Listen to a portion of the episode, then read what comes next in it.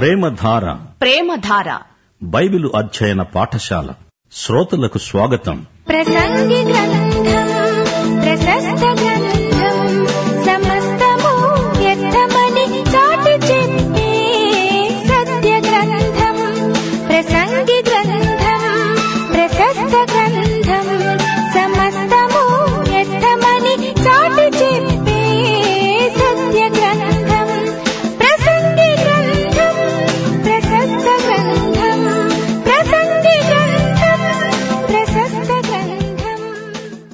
క్రీస్తునందు మీకందరికీ శుభం. మన పాఠం ప్రసంగి గ్రంథం తొమ్మిదో అధ్యాయం వినండి. కొందరు క్రైస్తవులు మేము సాంఘిక సేవ చేస్తున్నాము మేము సంస్కర్తలము అంటారు. నేనెవరికీ ఒక్క పైసా కూడా బాకీ లేను అందరూ నన్ను మంచివాడు అంటారు. దేవుడు నన్ను ఆశీర్వదించాడు. ఇలాంటి క్రైస్తవులలో కొందరు మంచి స్థితిమంతులున్నారు ధనవంతులు ఉన్నారు. వీరు వృత్తి వ్యాపారాలలో బాగా లాభాలు గడించిన పెద్దలు. అనేక కమిటీల్లో వీరికి సభ్యత్వం ఉంది అందుచేత ఈ కారణాలను బట్టి తమకు పరలోకంలోకి నిరభ్యంతర ప్రవేశం ఉన్నదని వీరి నమ్మకం.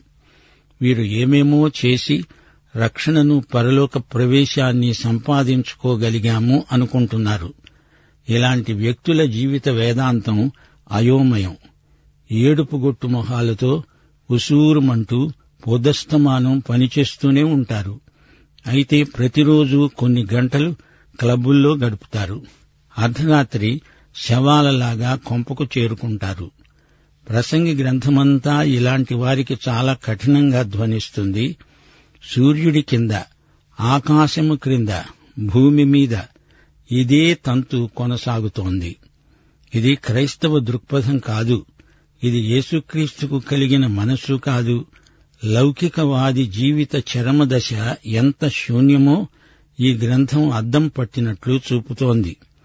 ప్రసంగి గ్రంథమంతటిలో తొమ్మిదో అధ్యాయం చాలా ముఖ్యమైనది. బైబిల్లోని అరవై ఆరు గ్రంథాలు అరవై ఆరు గొర్రె పిల్లలు అనుకుంటే వాటిలో ప్రసంగి గ్రంథం ఒక నల్ల గొర్రెపిల్ల ఈ గ్రంథంలో నుండి కొన్ని వాక్య భాగాలు సందర్భశుద్ధి లేకుండా చదివితే ఏమీ అర్థం కాదు. పిచ్చోడి చేతిలోని రాయిలాగా కనపడుతుంది. బైబిలులోని సాధారణ సిద్ధాంతాలకు వ్యతిరేకంగా ధ్వనిస్తుంది. అందుకే కొందరు నాస్తిక వేదాంతులు తమ ఉపన్యాసాలలో ప్రసంగి గ్రంథ వచనాలను ఉటంకిస్తూ ఉంటారు. ఇందులో నిరాశావాదం ఉంది అంటారు. దేవుడితో నిమిత్తమేమిటి? నిన్న పుట్టాము ఈవేళ చస్తాము రేపటికి రెండు. తిందాం తాగుదాం జలసాగా బ్రతుకుదాం. ఇది మహానాస్తికవాదం. మరికొందరు బైబిల్ వేదాంతులంటారు అసలు ఈ పుస్తకం బైబిల్లోకి ఎలా వచ్చింది? ఈ గ్రంథకర్త ఎవరు? ఈ ప్రసంగం రాయటంలో గ్రంథకర్త ముఖ్యోద్దేశమేమిటి? ఈ రచయిత కనుగొన్న సిద్ధాంత సత్యమేది? అతడు పరిశోధించి తేల్చిన సత్యమేమిటి? క్రైస్తవ సత్యాన్ని సమర్థిస్తున్నాడా? పూర్వపక్షం చేస్తున్నాడా? దేవుని బిడ్డలారా గమనించండి. దేవుడు లేని జీవితము యొక్క తీరుతెన్నులు ఎలా ఉంటాయో సొలమోను విడమర్చి చెప్తున్నాడు. సొలమోను ఊరిక మాట్లాడటం లేదు. దేవుడు లేకుండా ఎవడైనా హాయిగా బ్రతకగలడా? సూర్యమండలం క్రింద భూమండలం మీద మానవుడి జీవితానికి అర్థమేమిటి? లక్ష్యమేమిటి? దేవుడు లేనప్పుడు మానవుడికి పశువుకు భేదమేమిటి? నాస్తికులు ఈ పుస్తకంలో నుంచి ఎందుకు ఉటంకిస్తారో గ్రహించండి. సముద్ర మట్టానికి పైన కింద అని ఆటుపోటులను అంచనా వేస్తారు. అలాగే మన ఆధ్యాత్మిక జీవితపు అంతస్తులను భూమికి పైన ఆకాశం క్రింద ఆకాశం పైన భూమి కింద అని జ్ఞానులు అంచనా వేస్తారు. మన ఆధ్యాత్మిక జీవితానికి రెండు అంతస్తులున్నాయి. శారీరకం ఆధ్యాత్మికం. ఈ రెండు అంతస్తులు మనము ఎక్కడ ఉన్నామో చూపుతాయి. ప్రసంగి గ్రంథమంతా సూర్యుడి క్రింది వ్యవహారమే. సూర్యుడి పైన మనం జీవించాలి.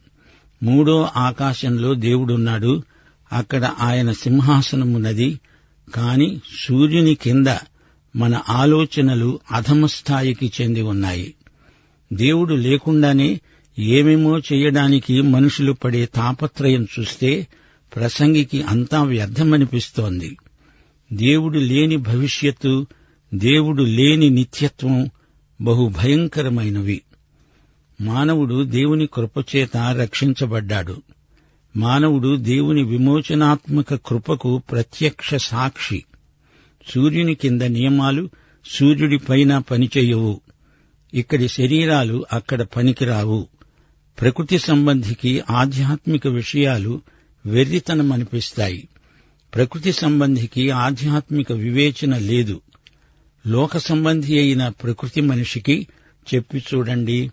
నీవు క్రీస్తుతో కూడా లేపబడిన వాడవైతే పైనున్న వాటినే వెతుకు.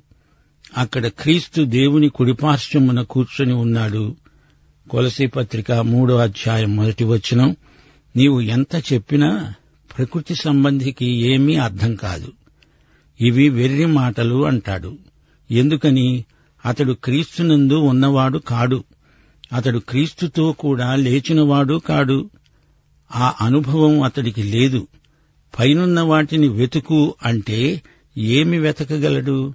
అతడు మొదట కొత్తగా జన్మించిన వాడై ఉండాలి. నూతన సృష్టి అయి ఉండాలి. క్రీస్తునందు లేని వ్యక్తిని పట్టుకొని క్రీస్తునందు ఉన్న వ్యక్తితో మాట్లాడినట్లు మాట్లాడితే ఏమి ప్రయోజనం? బురదలోని తాబేలును ఎగరవే అంటే అది ఎగురుతుందా? అది అసలు ఆ బురద గుంటను వదులుతుందా? ఎగరటం అంటే దానికి సుతరాము ఇష్టముండదు. పందికి బురదే ఇష్టం. పన్నీరు అంటే దానికి అయిష్టం.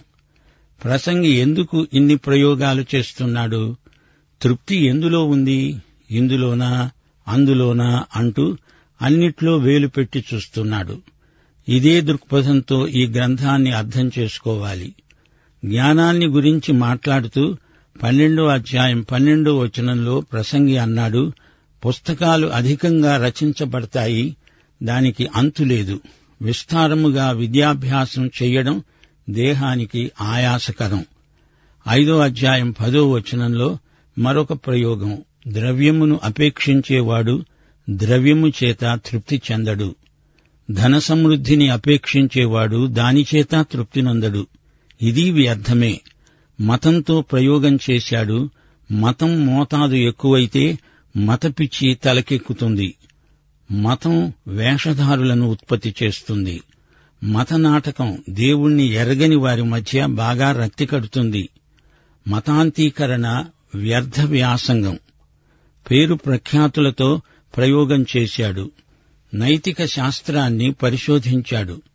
కీర్తి కండూతి ఆత్మవంచన మాత్రమే. వీటితో అతని మనస్సు విసిగిపోయింది. లోకమంతా ఒక మాయా బజారు అని కొందరు వర్ణిస్తారు. దేవుడు లేని బ్రతుకులు క్రీస్తుకు చెందని జీవితాలు పరిశుద్ధాత్మ నేతృత్వం లేని క్రైస్తవ ఉద్యమాలు అన్నీ దండగే.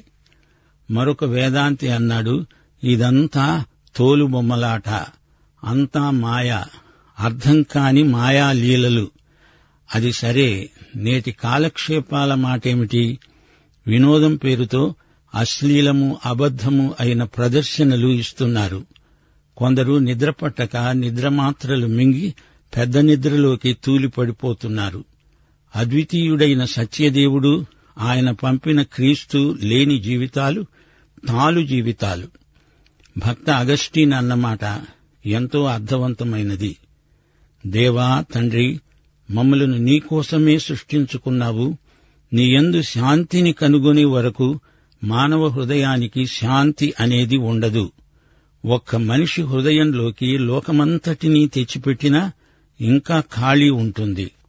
ప్రసంగి గ్రంథం ప్రజాస్వామ్యాన్ని సమర్థిస్తుంది అంటారు. ఇవన్నీ లేనిపోని ప్రయోగాలు. మానవుని సమస్యలన్నిటికీ క్రీస్తే జవాబు. మిగతా జవాబులన్నీ శూన్యం వృధా వ్యర్థం. ఇప్పుడు ప్రసంగి మాటల్లోనే వినండి. ప్రసంగి తొమ్మిదో అధ్యాయం మొదటి వచనం నుండి నీతిమంతులు జ్ఞానులు వారి క్రియలు దేవుని వశము అనే సంగతిని స్నేహము చెయ్యటమైనా ద్వేషించటమైనా మనుష్యుల వశములో లేదు అనే సంగతిని అదంతా వారి వలన కాదు అనే సంగతిని పూర్తిగా పరిశీలన చెయ్యడానికి నా మనస్సు నిలిపి నిదానించి పూనుకున్నాను. సంభవించేవన్నీ అందరికీ ఏకరీతిగానే సంభవిస్తాయి. నీతిమంతులకు దుష్టులకు మంచివారికి పవిత్రులకు అపవిత్రులకు బలులు అర్పించే వారికి బలులను అర్పించని వారికి గతి ఒక్కటే. మంచివారికి ఎలాగో పాపాత్ములకు అలాగే తటస్థిస్తుంది. ఒట్టు పెట్టుకునే వారికి ఎలాగో ఒట్టుకు భయపడే వారికి అలాగే జరుగుతుంది. అందరికీ ఒక్కటే గతి సంభవిస్తుంది. సూర్యుని క్రింద జరిగే వాటన్నిటిలో ఇది బహు దుఃఖకరం. నరుల హృదయము చెడుతనముతో నిండి ఉన్నది. వారు బతికే కాలమంతా వారి హృదయమందు వెర్రితనముంటుంది. తరువాత వారు మృతుల వద్దకు వెళ్ళిపోతారు ఇది దుఃఖకరమే. బ్రతికి ఉన్న వారితో కలిసి మెలిసి ఉన్న వారికి ఆశ ఉంటుంది. చచ్చిన సింహము కంటే బతికి ఉన్న కుక్క మేలుగదా బ్రతికి ఉన్నవారు తాము చస్తామని ఎరుగుదురు. అయితే చచ్చిన వారు ఏమీ ఎరగరు. వారి పేరు మరువబడి ఉన్నది. వారికి ఇక ఏ లాభము కలగదు. వారికి ప్రేమించరు పగపెట్టుకొనరు అసూయపడరు. సూర్యుని కింద జరిగే వాటిలో దేనియందు వారికి ఇక ఎప్పటికీ పాలు లేదు. దేవుని బిడ్డలారా వింటున్నారా? ప్రసంగి భవిష్యత్తును గురించి ఏమీ కంగారు పడటం లేదు. అతడు నిత్యత్వాన్ని గురించి తలంచటమూ లేదు. ఆ సంగతి నాకు పూర్తిగా తెలియదు అంటున్నాడు. నీవు ఏ దిక్కుకు వెళ్ళినా భేదమేమీ లేదు. అంతా ఒకటే. ఎటు పోయినా చేరేది ఒకచోటికే ఏమంటున్నాడు ప్రసంగి? అతడు చెప్తున్నది దేవుడి మాట కాదు. సూర్యమండలం క్రింద ప్రసంగికి అంతా ఆ విధంగా కనిపిస్తున్నది. తన చుట్టూరా ఉన్న జీవితాలను పరిశీలిస్తున్నాడు. ఎవడైనా అసలు ఎందుకు పనిచేయాలి జీవితం ఒక లాటరీ లాంటిది అనుకుంటున్నాడు. ఎవరి అదృష్టం వారిది? పరిస్థితులు నిన్ను దగా చేస్తాయి. లాభం కలిసొస్తే దాన్ని ఇతరులతో పంచుకో. ఈ మాట ఈ రోజున ఎవ్వరూ చెప్పరు. ఏ సాంఘిక రాజకీయ సిద్ధాంతము ఈ మాట అనదు.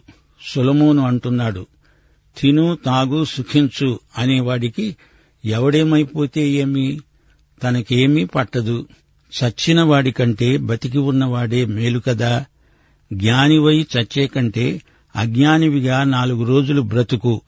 ఇది ఒక కొత్త వేదాంతం. బతికి ఉన్న కుక్క చచ్చిన సింహము కంటే మేలు. మరణమే అంతమా? ఆ తరువాత ఇంకేమీ లేదా? ఈ సంగతి దేవుడు చెప్తున్నాడు. ఒక వ్యక్తి చనిపోయినప్పుడు అతని భౌతిక దేహాన్ని సమాధిలో పెడతారు. శరీరం నిద్రిస్తుంది. ఆత్మకు నిద్ర లేదు. దేవుని బిడ్డలు అనగా వారి ఆత్మలు పరలోకానికి తమ తండ్రి దగ్గరికి వెళ్ళిపోతాయి రెండు కొరింతి ఐదో అధ్యాయం ఆరు నుండి ఎనిమిదో వచనం వరకు. ఈ దేహములో నివసిస్తున్నంత కాలము ప్రభువుకు దూరముగా ఉన్నాము.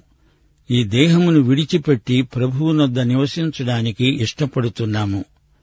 ప్రసంగి తొమ్మిదో అధ్యాయం ఏడో వచనం నుండి నీవు పోయి సంతోషంగా నీ అన్నం తిను.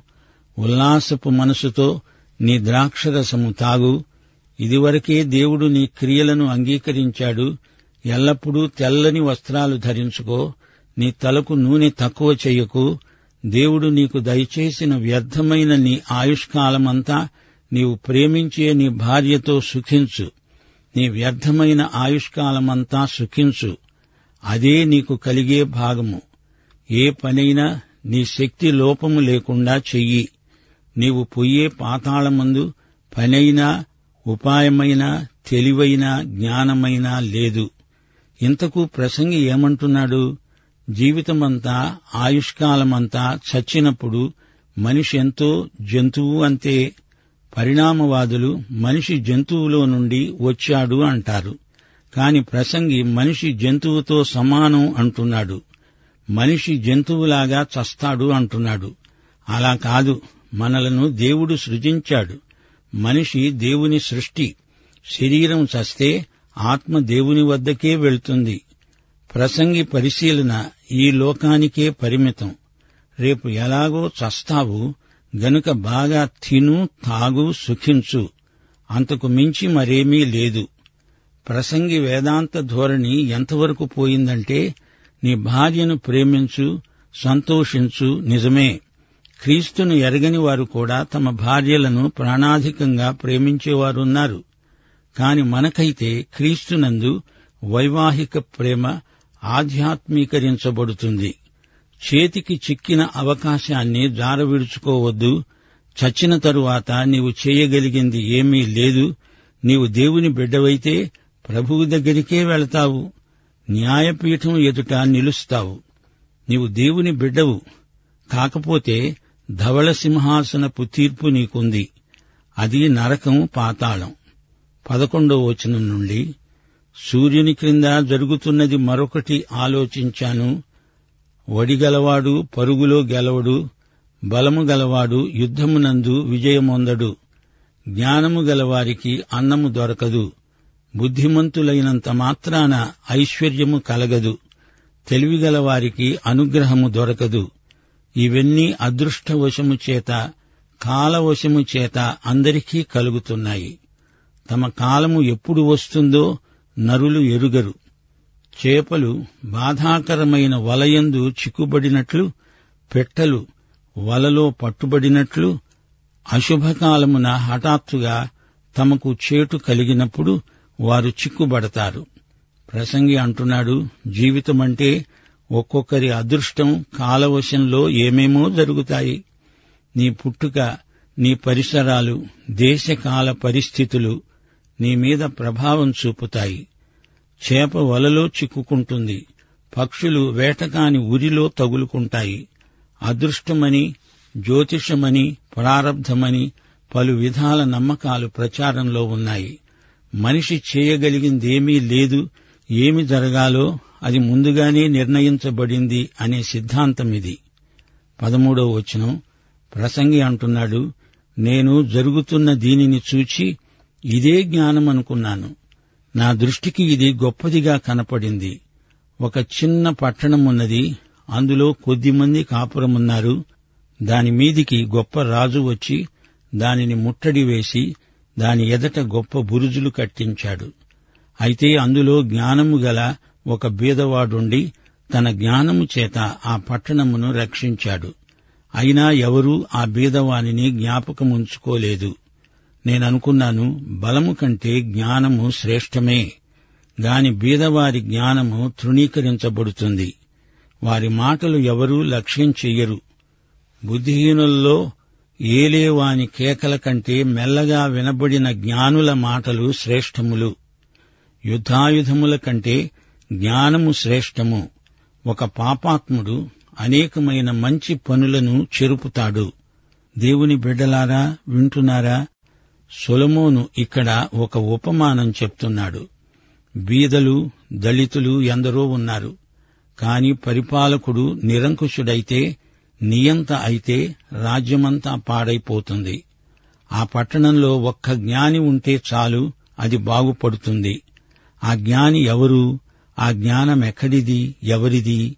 ఇదంతా యేసుక్రీస్తునే చూపుతుంది. మతైసు వార్త ఎనిమిదో అధ్యాయం ఇరవయో వచనం నక్కలకు బొరియలున్నాయి ఆకాశ పక్షులకు గూళ్ళున్నాయి గాని ఆయనకు తలవాల్చుకోవడానికి స్థలం లేదు. అయితే ఆయనే మన రక్షకుడు రాజు. యుద్ధాయుధముల కంటే జ్ఞానమే శ్రేష్టమైనది. అణుశక్తి కంటే క్రీస్తే గొప్పవాడు. సైతానుకు ఎన్నో మారణాయుధాలు ఉండవచ్చుగాని మన యుద్ధోపకరణాలు శరీర సంబంధమైనవి కావు. ఒక్క పాపాత్ముడు అంతా నాశనం చేయగలడు. ఆదాము ఆకాను రెహబాము అననీయా సప్పీరాలు వీరిని అడగండి. వీరిలో ప్రతి ఒక్కరి ద్వారా జాతికి సంఘానికి తీరని నష్టం వాటిల్లింది. రోమాపత్రిక పద్నాలుగో అధ్యాయం ఏడో వచనమంటోంది మనలో ఎవడూ తన కోసమే బ్రతకడు ఎవడూ తన కోసమే చనిపోడు మనము ప్రభువు కోసమే బ్రతుకుతాము మన జీవితము ఇతరులకు బోధిస్తుంది. దేవుడు లేని జీవితాలు పట్టణాన్ని దేశాన్ని జాతిని పాడు చేస్తాయి. దేవుని బిడ్డలు బాగుచేసింది దేవుడు లేని లౌకికవాదులు పాడు చెయ్యాలని చూస్తారు. పేతురు గొప్ప ప్రసంగికుడు కాని అతన్ని తెచ్చినవాడు అంద్రేయ. నరకములో పడిపోయినవాడు తానొక్కడే పడడు అనేకులను తనతో లాక్కు వెళ్తాడు. ఒక్క పాపాత్ముడు ఎంత కీడు చేయగలడో పాపం ఎంత దుష్టశక్తో గమనించండి. ప్రియ సోదరుడా సోదరి నీవు యేసుక్రీస్తును నీ స్వకీయ రక్షకుడుగా ఎరుగుదువా? అయితే ఈ పాఠమంతా నీకోసమే ప్రభు అయిన యేసుక్రీస్తు వారి దివ్య కృప తండ్రి అయిన దేవుని పరమ ప్రేమ పరిశుద్ధాత్మ యొక్క అన్యోన్య సహవాసము మనకందరికీ నిత్యత్వము పర్యంతము తోడై ఉండునుగాక. ఆమెన్.